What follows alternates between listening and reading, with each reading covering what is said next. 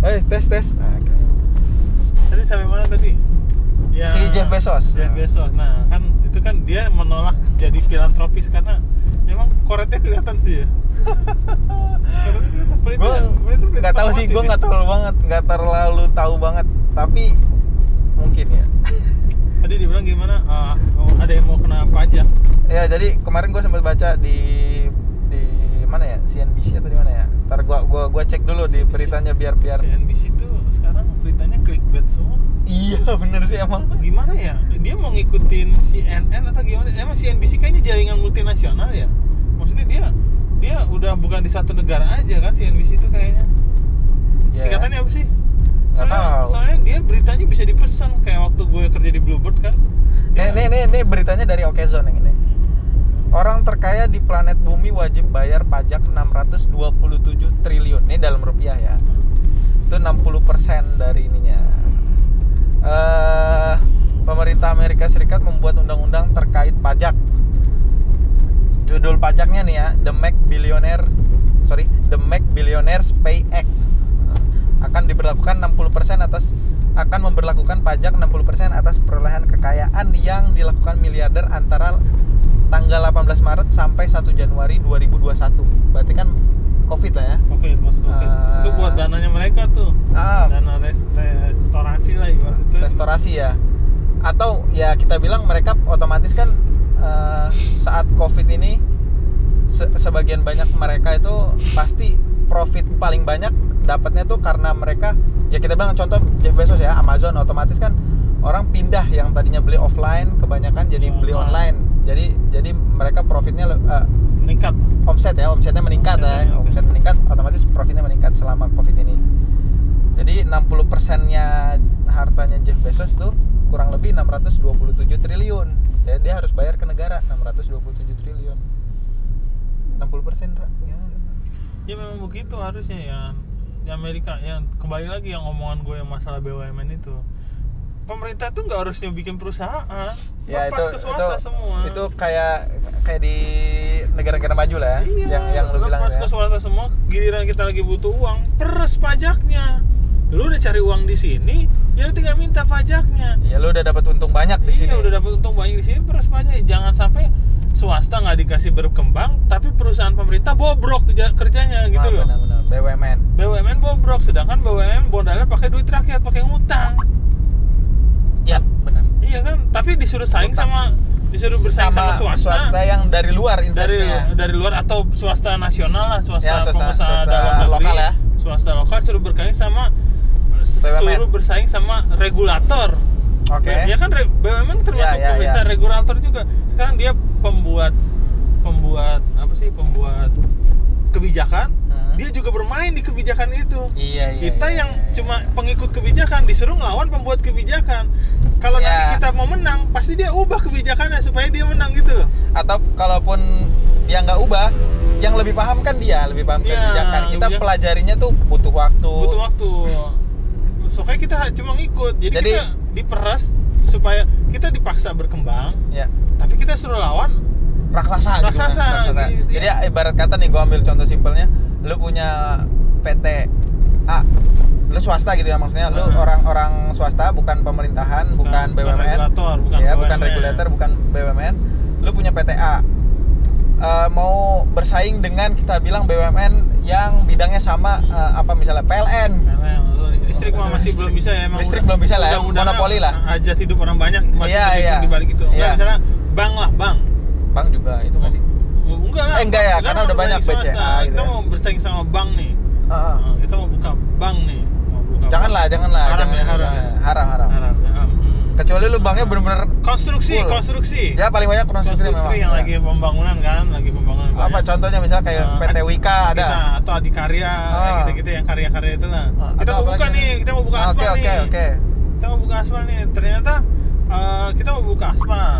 Ternyata kan ada tender ada apa? tender nih pemerintah. Kita oke lah benar pemerintah transparansi, open tender gitu. Semua bisa ikut dengan Iya. kekayaan aset sekian. Sekarang gini, eh, eh, misalnya kan kalau open tender tuh misalnya harus ada nilai aset perusahaannya. Perusahaannya misalnya nilainya 14 m gitu untuk bisa ngikut tender ini. ya Ada ya kayak benar gitu benar ada memang kayak gitu Nah, ternyata eh, dia udah setting pemerintah mau buka tender udah setting eh, supaya yang bisa masuk untuk ikut seleksi tender itu ya perusahaan-perusahaan pemerintah juga dengan kasih batas minimum aset kayak gitu. Tinggi, ya. Ya perusahaan-perusahaan yang kecil yang nggak bisa gitu loh. iya iya iya benar Iya nggak? benar benar Nah, terus udah nih. jampel lah kalau Heeh. jaminan pelaksana Terus eh, ternyata eh, BUMN yang dapat menang nih. Kita udah nggak mungkin menang karena dia bikin perusahaan sendiri, dia bikin tender sendiri kayak negara komunis lah. Dia Oke. bikin sendiri menang, dia begitu mau ngelay- ngelaksanain proyek, dia tahu kita punya nih. Dia tahu kita tahu, dia tahu kita bisa gitu kita bisa dan harganya lebih murah dari dia. Cuma karena Oke. kita asetnya nggak terlalu besar, kita nggak dipercaya gitu kan. ya ya Dan asetnya lebih murah. Akhirnya pasti dia ngesup ke kita ya. Dia Oh, udah gitu. dia udah ambil cuan sedikit, udah ambil cuan, dia ngesup ke kita suruh barang, ah kalau murah nih. Ternyata harganya misalnya dari pemerintah 30 m, tapi itu pemerintah tuh biasanya sama BUMN udah main mata. ah. 30 gue dapat berapa nih? Kayak gitu. iya iya iya. Nah, dia nekan ya Ternyata di kita cuma bisa 15 m udah jadi gitu, udah bagus, udah Oke. kualitas standar. tapi di lima- luar pajak misalnya Ya, gitu di luar pajak. 15 ini tuh pasti udah bagi dua tuh sama bajakan tuh. Kita dikasih proyek 15 M, 15 M pun kita udah untung ya. iya iya Kita udah Wala- tapi untung. walaupun nggak banyak banget nggak banyak banget kita Misalnya 5%, 10% kita gitu. udah untung dan kita juga harus bayar pajak segala macam kayak gini Iya. kita udah untung tapi nanti pasti masih diminta lagi nanti ada anak perusahaan BUMN yang minta yang itu bagian itu misalnya bagian masang lampu jalannya buat gua deh. Pasti Iya. udah itu kan lu sama bapak gua udah dikasih. Sama induknya maksudnya? Sama induknya Adikarya kan? Ah, udah. ah, di ah. bawahnya kan ada Adi Jaya ada Adi ah pokoknya Adi Adi yang jelas lah. Adi Putra Mahardika? Ya mungkin itu eh, yang suara yang dengung parah lu. Itu pasti dan nanti diminta tuh. Lu kan udah dikasih sama bapak gua. Ya lu bagi gua dikit lah. Nah makanya gua bilang ya kalau kayak ikutin aja kebijakan negara-negara maju gitu tinggal ATM kan ATM mandiri ya. ATM? amati tiru modifikasi secara Kirain mandiri apaan gitu ATM. kan jadi ya udah jangan udah lagi pemerintah nggak usah jadi eksekutor sama regulator gitu loh. Iya. dia kalau mau jadi regulator regulator aja. Serahin Ini aja sekilas gue lihat berarti pandangannya dengan pandangan bosman Mardigu ya? Kok bosan mati juga sih? Ya nggak sih? Yang kayak eh, jadi kita ya ya udah semua yang urusan perekonomian lepas ke swasta ini bukan ya nggak urusan- sih? bukan bukan bukan bukan Nggak. bukan urusan urusan urusan perekonomian bukan urusan Oh, perekonomian bukan perekonomian sih apa ya roda perekonomian lah tapi kalau regula- Produknya, produknya ya, sorry, tapi sorry. kalau regulasinya Tetap pemerintah. tetap pemerintah yang ngawasin tapi gini loh kalau eh, kira-kira nih eh, pemerintah perusahaannya eh, swastanya lagi tinggi silakan pajakin tinggi gitu loh. Oke. Naikin pajaknya. Kayak sekarang nih tiba-tiba suruh bayar berapa tadi? 60% Amerika ya? Eh, iya si pengusaha-pengusaha Pengusaha, besar ya iya kan? Karena Jeff Bezos kita ya, bilang ya. kita bilang Jeff Bezos tadi.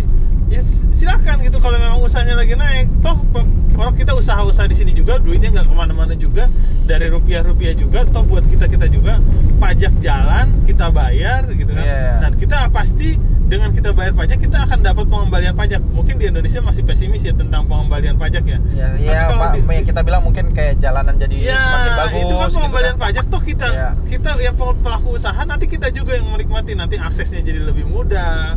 Ya, transportnya yang tadinya transportnya jadi lebih mudah, birokrasinya lebih mahal gitu mudah. ya. Ya, kayak gitu-gitu kan. jadi lebih murah misalnya nah, gitu. terus kalau misalnya usahanya lagi sepi, ya turunin pajaknya, bikin tax haven, bikin jadi kayak pajak. tak eh, regulatornya kayak kayak semacam regulator di bank kita bilang Bank Indonesia Bank yang Indonesia yang untuk suku ngawasin bunga, per- ngatur oh, suku bunga OJK gitu. lah.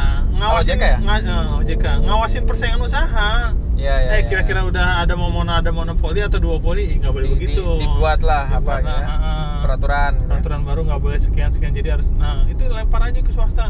Nggak bakal lari ke mana-mana kok swasta kalau emang bisnisnya berkembang di Indonesia ya. Apalagi kita misalnya awal-awal nanti di awal-awal mungkin ya itu tadi BUMN jualin aja lah semua. Dan justru gua ngelihat malah kalau nih kalau nih ya ini Hmm. pak pikiran pendek gue ya. Kalau memang semua dilepas ke swasta nih ya eh, kita bilang yang produk-produk ekonominya ya. Layanan sama produk barang jasanya.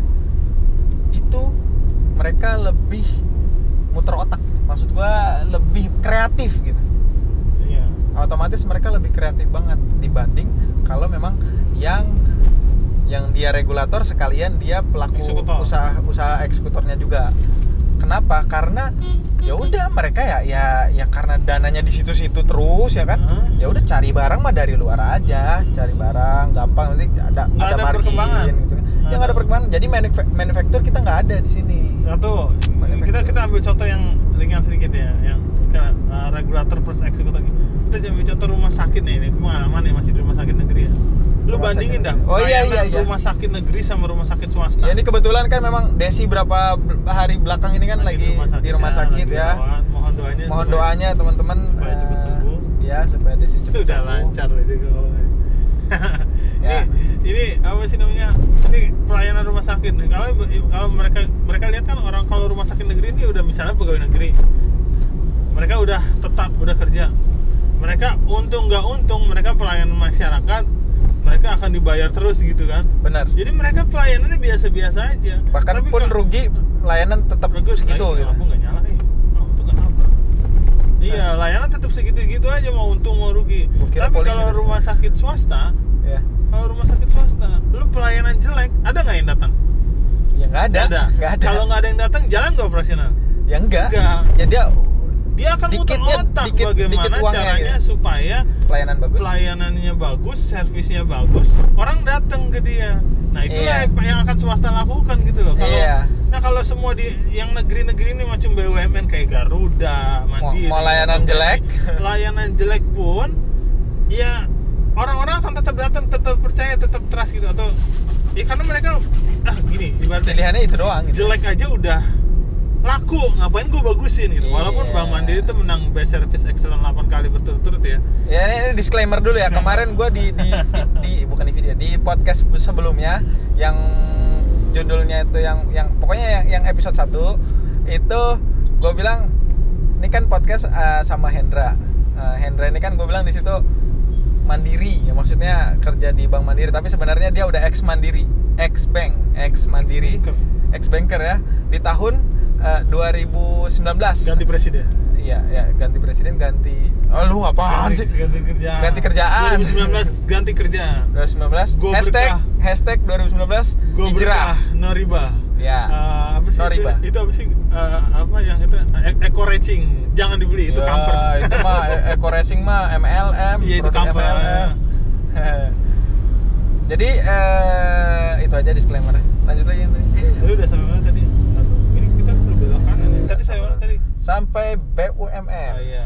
Eh, sekarang kalau BUMN rugi mau buat apa gitu? Ya berarti kita kalau kalau kita ngutang, dia bilang gini kan, aset B- eh, utang BUMN itu bukan utang negara. Nah, Utang BUMN bukan utang negara. Jadi utang negara misalnya 4.000 triliun. kita, Kita, sorry, masih 6000 lah. 6.000. kita masih jauh dari apa sih dibilang masih jauh dari PD eh, apa sih rasio rasio PDB-nya masih jauh katanya. Oke, gitu. oke, masih ya, 40% katanya Ah. Amerika aja deh yang 100% segala macam kan. Rasio hutan dan Masih PDB utang gitu ya. dan PDB masih jauh. Kita masih batas aman dia bilang. Iya. Karena kita menghitung cuma utang ini bisa lurus ya? Ya buat buat sekilas aja PDB itu produk domestik bruto. Kalau bahasa Inggrisnya GDP, gross domestic Domestic. product. Nah, ya itu kita- datanya dari BPS kalau di PDB. Oh gitu. Iya, dulu ya dulu pas di neraca gue pernah bikin juga sih. Saya pernah bikin bukan bikin, saya pernah eh, ngitung-ngitung eh, PDRB kalau di daerah tuh namanya PDRB, produk domestik eh, regional bruto. Nah, Ya. itu kan ibaratnya kan eh, ngutang itu oh, apa sih namanya tadi eh, beda antara utang BUMN sama utang negara. Negara. Nah, jadi nanti kalau BUMN itu ya bayarnya min, ininya ke BUMN lah gitu kan. Ya. Maksudnya utang BUMN berarti bayarnya ke BUMN, ada apa-apa nagihnya ke BUMN sekarang gini kalau misalnya utang ada utang apa-apa bayarnya ke BUMN sekarang misalnya Mandiri BNI itu Bank Himbara itu utangnya banyak gitu kan gue nggak mau ngasih ya males. Nggak mau apa? males ada lamp- orang pakai lampu apa sih itu Oh. tato tato berisik kayak punya jalan Gua pikir polisi, bukan ya? aman nah Ngasih flash ya. apa sih lampu apa sih itu namanya Lampu kedip-kedip. lampu ya itu lah. Trobol trobol Iya, udah. trobos Skip lanjut yang Ya. tadi. Eh, ternyata dan tiba-tiba banknya bangkrut Banknya bangkrut. bank mandiri bangkrut atau terlilit utang atau gagal bayar atau gimana Ya. ibarat BUMN kan anak negara Ya. kalau anaknya punya utang bangkrut nggak bisa bayar ya pasti debt collectornya naginya ke mana? Ke bapaknya. ke bapaknya. Ke negara ya? iya ke negara. Di broadcast dah tuh kayak eh, kredit-kredit online. Di suruh, suruh bayar ke kontak-kontaknya tuh. Udah semua negara tuh menteri itu Jelek-jelekin gitu ya? iya dijelek-jelekin dibikinin. Nah mau nggak mau kita yang bayar ya, ya harusnya tuh eh, kalau mau ngitung rasio-rasio kita mau ambil utang ya. Harusnya ya lu hitungnya sama utang BUMN kalau mau ada BUMN dan kalau udah dihitung sama utang BUMN itu tinggal udah 89 persen ya, Ya, Eh, sekit- sekitar itulah. ya 80 70 sampai 80 itu udah udah udah bahaya kan katanya kan? Ya Dan karena per- do- eh, GDP kita juga kecil kan? Ya pemasukan kita juga kecil walaupun dalam 10 tahun terakhir ada SBY itu peningkatan GDP benar-benar emang SBY itu pemerintahnya ada durian runtuh lah kenaikan energi fosil kan harga kita batu bara kan lagi naik-naiknya tuh. Sekarang kan Hmm. Eropa kan udah benci sama batu bara kan. Ya jadi mungkin harga batu bara udah mulai turun. turun. Jadi pemasukan Indonesia juga udah mulai turun.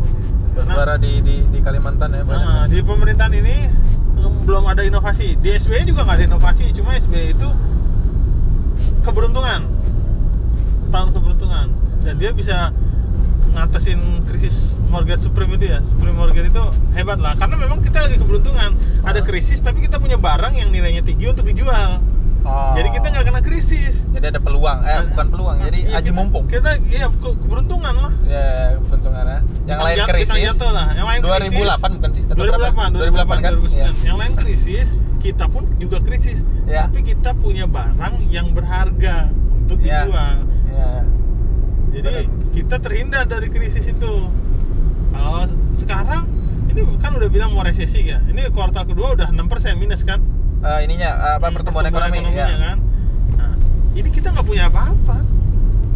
Nggak ada inovasi Iya, apa-apa. iya. justru malah yang terakhir gue baca beritanya dikasih stimulus jadi eh, nggak tahu ya ini ini baru baca jadi dikirimin 600.000 ribu selama 3 atau 4 bulan kalau nggak salah 4 bulan jadi keluarga yang di, satu keluarga ya satu rekening satu keluarga. Gajinya di bawah. yang di yang eh, yang gajinya di bawah 5 juta khusus swasta kalau nggak salah. Tapi ada juga yang lain lupa lupa. Pokoknya ingetnya itu yang swasta misalnya dia eh, pekerja pekerja di perusahaan swasta non PNS non ASN atau non Polri TNI di bawah dan gajinya di bawah 5 juta. Tapi kan banyak juga yang swasta gajinya di, di atas 5 juta ya Nah, tapi rata-rata memang kan UMR masih 4 jutaan kan. ya makanya banyak gitu banyak, jadi masih banyak. dan itu ya kalau nilai di, di- di- yang dikeluarinnya itu kalau kalau nggak salah 3 triliun atau berapa Baik lagi. Nah itu tadi kalau memang mau ini ya bubar satu ya kalau negara ini mau mau apa sih decoupling ya keterlepasan dari masa lalu satu bubarin BUMN wah keras bubarin keras. kementerian BUMN dua ganti semua orang dengan pemain-pemain baru yang otaknya masih fresh. Jangan pemain-pemain lama yang punya bisnis yang memang udah berkecimpung di awal iya jangan kan orang orang profesional dong kalau ini bisnismen bisa jadi nggak bisa menurut gua nggak bisa bisnismen bisnismen. Bisnis lurus aja Silakan lurus di jalan lurus, tapi lu nggak usah ngatur-ngatur jadi Iya. regulator. Karena lu pasti punya kepentingan di situ. Ada politik kepentingan, ya pasti yang dipentingin bisnis lo. ya betul Iyalah. Kalau gua lihatnya mungkin ya kan Erick Thohir ini kan juga punya grup grup retail retail gitu kan. Ya, eh, ini boleh nih disebut nih kayak gini-gini Boleh lah. Ini kan ini kan analisis aja kan. ya Erick Thohir atau semua pengusaha menteri-menteri yang punya kepentingan-kepentingan yang punya usaha besar Usaha besar Nah, yang justru memang ma- para menteri itu punya punya kali. usaha. Nah, dia gunain itu. Gunain uang negara eh, topengnya baik Oke. untuk memajukan stimulus roda perekonomian. Tapi enggak, sebenarnya supaya barangnya dibeli dan usaha dia tetap jalan. Iya. Kalau pemerintah nggak mau ngeluarin bantuan itu, usaha dia bangkrut nggak? Bangkrut. Negara bubar nggak? Enggak. Enggak. Negara nggak bubar. Paling jalannya pelan. Usahanya dia bangkrut karena dia masih punya utang, masih harus bayar karyawan, masih harus seperti ini. Iya. Negara enggak. Negara bisa jalan pelan. Kalau mau ningkatin daya beli masyarakat, Jokowi itu nggak usah malu. Ya udah kasih aja BLT. Tapi nggak usah terlalu besar. Nggak usah dalam bentuk hutang juga. Ya, kayak biasa aja lah kayak ngasih biasa bantuan aja, bantuan bantuan ini langsung atau yang bantuan kalau kalau memang ini gue sih bacanya malah gue kemarin gue kira modal usaha tanpa bunga. Ya ternyata bukan ya. sambil kita cross check biar nggak salah gue baca di eh, bantuan pinjaman 600 uh langsung ada. 600 ribu dari pemerintah. Coba bacain deh beritanya bantuan 600 ribu dari pemerintah. 5 jam yang lalu bahkan. Dari detik nih ya? Oh, ya, detik cara dan eh, syarat mendapatkan bantuan 600 ribu Oh. dari pemerintah ini lebih detail nih ya nah tunggu nggak loading Duh lobet ya Ya. Ah, bentar, bentar. Diredupin dikit. Pemerintah memutuskan untuk memberikan bantuan sebesar 600.000 kepada masyarakat. Hal ini, hal itu dilakukan untuk menja- menjaga daya beli masyarakat yang terdapat akibat pandemi virus corona. Bantuan dana 600.000 rencananya menyasar pada 13,8 pegawai dan dengan gaji di bawah 5 juta per bulan. Mereka akan diberikan 600.000 per bulan selama 4 bulan sehingga total 2,4 juta. Nah, terus? Tadi gue sebut pinjaman ya, tapi itu belum disebut. bukan kan? Itu diberikan Makanya kan? tunggu tunggu. Syarat dapat bantuan. Pegawai dengan gaji di bawah 5 juta. BUMN Erick Thohir menjelaskan syarat utama bantuan 600 ribu dari pemerintah adalah pegawai dengan gaji di yang bawah 5 idein juta. BUMN kan, Erick Thohir kan? Dia punya saham banyak soalnya terus terus terus. Tunggu dulu, tunggu. Bener omongan gue tadi kan? Setara dengan gaji di bawah 5 juta per bulan. Terang dia dalam keterangan resmi. Yang kedua syaratnya pegawai non PNS dan non BUMN. Eh, syarat mendapatkan bantuan 600 ribu dari pemerintah selanjutnya bukan dari kalangan pegawai negeri. Ah, ini. Fokus bantuan pemerintah kali ini adalah 13,8 juta pekerja non PNS dan eh, non BUMN. Peserta aktif BPJS ketenagakerjaan. Ya. Ini syaratnya juga ya. Cara dapat bantuan 600.000 dari pemerintah. Ini caranya nih. Adapun program bantuan 600.000 dari pemerintah akan dimulai pada September mendatang di bawah Kementerian Ketenagakerjaan. Program stimulus ini sedang difinalisasi agar bisa dijalankan oleh Kementerian Ketenagakerjaan di bulan September 2020. Fokusnya adalah 13 ap- 13,8 juta pekerja non PNS dan non BUMN yang aktif terdaftar di BPJS Ketenagakerjaan dengan iuran di bawah 150.000 per bulan. Oh, gue gak dapet kalau masih kerja di Mandiri tuh Gue Oke. tuh Terus, terus. atau setara dengan gaji di bawah 5 juta per bulan. Bantuan sebesar 600 ribu per bulan selama 4 bulan akan langsung diberikan 2 bulan ke rekening masing-masing pekerja sehingga tidak terjadi penyalahgunaan. Berarti bantuan Kak. Bantuan kan? Iya nggak mungkin pinjaman. Nah kalau yang pinjaman itu ada pinjaman tanpa bunga ya Coba deh ada lagi ya itu ada berarti ada pinjaman tanpa Ada bunga. pinjaman itu untuk pelaku usaha UMKM Kalau bantuan itu untuk tanpa bunga Covid gitu ya. Ada? Ada tiga hari yang lalu nih. Eh, ini dari CNN Indonesia ya. Pemerintah akan beri pinjaman tanpa bunga ke masyarakat. Eh, untuk rumah tangga sebagai bagian dari rangkaian stimulus percepatan pemulihan ekonomi. Staf khusus Menteri Keuangan Justinus Prastowo menyebutkan skema pinjaman tanpa bunga tengah digodok pemerintah Nah, ini agar pinjaman dapat kali ini. ya agar dapat diakses secara mudah dan murah oleh masyarakat saat menghadapi tekanan corona. Namun ia belum dapat menyebut kapan dan be- berapa besar pinjaman ini akan diberikan. Direncanakan ada skema pinjaman untuk rumah tangga tanpa bunga agar bisa diakses lebih murah dan mudah. Mendingan ini Mendingan ini pinjaman tanpa bunga Belum kelar ya, tunggu ya. Hmm. Selain itu, Justinus menyebutkan pemerintah juga akan menambahkan nilai bantuan program bantuan sosial, bansos pro- program keluarga harapan. Ke depan bantuan PKH ini akan ditambah beras. Ia menambahkan bantuan tersebut untuk mengungkit daya beli masyarakat yang tengah tertekan karena corona. Sebagai informasi, pemerintah memang menggelontorkan banyak uang untuk membantu masyarakat dan dunia usaha dalam menghadapi tekanan virus corona. Total anggaran yang digelontorkan sampai 695 triliun. Anggaran tersebut digunakan untuk stimulus dan bansos seperti diskon listrik PLN, bansos tunai, BLT dana desa, hingga semi bansos lewat program kartu prakerja. Untuk prakerja bukan udah ditarik ya Nggak tahu deh.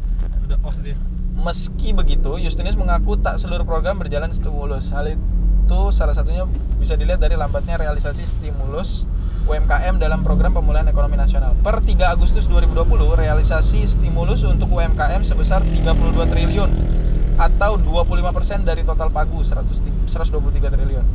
Berarti baru realisasi 25%. Oke, tapi ini kayaknya beritanya belum lengkap deh. Itu pinjaman ya Ah, ini pinjaman eh, eh, pinjaman tanpa bunga dorong ekonomi tumbuh positif. 18 pinjaman eh, naik. Eh, Ini syarat dapat utang tanpa bunga dari Jokowi, Detik Finance. Pelaku usaha bener. Jadi ini beritanya dua hari yang lalu. Sekarang tanggal 9 ya. 7 tanggal 7. Pemerintah terus menggelontorkan bansos kepada masyarakat untuk meningkatkan konsumsi rumah tangga dan daya beli. Dalam waktu dekat dikabarkan Presiden Jokowi eh, akan meluncurkan program utang tanpa bunga ke rumah tangga alias keluarga. Staf khusus Menteri Keuangan eh, Bapak Justinus Prastowo lagi ya mengatakan syarat keluarga yang berhak mendapatkan uang tanpa bunga adalah yang memiliki bisnis rumahan alias pelaku usaha mikro kecil dan menengah UMKM. Syaratnya rumah tangga yang ada usaha rumahan. Statement saya kemarin kan eh, dalam seminar UMKM. Ya bingkainya itu. Eh, UMKM itu Ya, UMKM itu. Ini kata Pak Justinus ya di ke detik.com jam 7 lewat 8. Eh, sorry, tanggal 7 bulan 8 kemarin Jumat. Nantinya akan ada dua program untuk UMKM. Program pertama yakni dengan bentuk bantuan bansos sebesar 2,4 juta pelaku per pelaku usaha. Bantuan ini ditargetkan untuk 12 juta UMKM yang belum memiliki akses ke perbankan. gua bisa dong Yang belum memiliki akses ke bisa perbankan. terus terus Eh, jadi bentuknya bansos dan pinjaman. Bansos yang 2,4 juta ya. Oke, ini yang tadi bansos yang 2,4 juta. Kalau yang pinjaman belum tahu ya. sama Besarannya. 2,4 juta juga Beda disebutnya di sini. Jadi bentuknya bansos dan pinjaman. Bansos yang 2,4 juta yang 600 kali 4 tadi. Iya enggak bansos Eh, bansos ini kita ngomongin bansos dan pinjaman ini usaha tapi yang Oh, iya, oke, jadi oke. pelaku usaha dikasih terus Pekerja di bawah 5 pekerja juta. di bawah 5 juta yang konsumernya juga dikasih karena kan emang 60% Indonesia itu masih di UMKM Iya, iya, iya. Soal sini aja kali ya. Iya, di dalam aja sekalian oh di sini Oh, boleh deh di dalam sekalian sini. lihat Desi. Masih setengah tujuh Lu- 31. Oke. udah tutup dulu dong beli makan apa nih Indra? Eh iya ya sorry berarti Nanti kita sampai segini dulu lagi. podcastnya eh, kita Sama sambung lagi udah insya Allah sampai karena udah sampai rumah sakit. RS Polri nih ya sampai Polri. Jadi kita mau sholat. Ya udah telat sih. 18.33 tadi mau sholat di jalan. Ya assalamualaikum warahmatullahi wabarakatuh. Waalaikumsalam. Semoga bermanfaat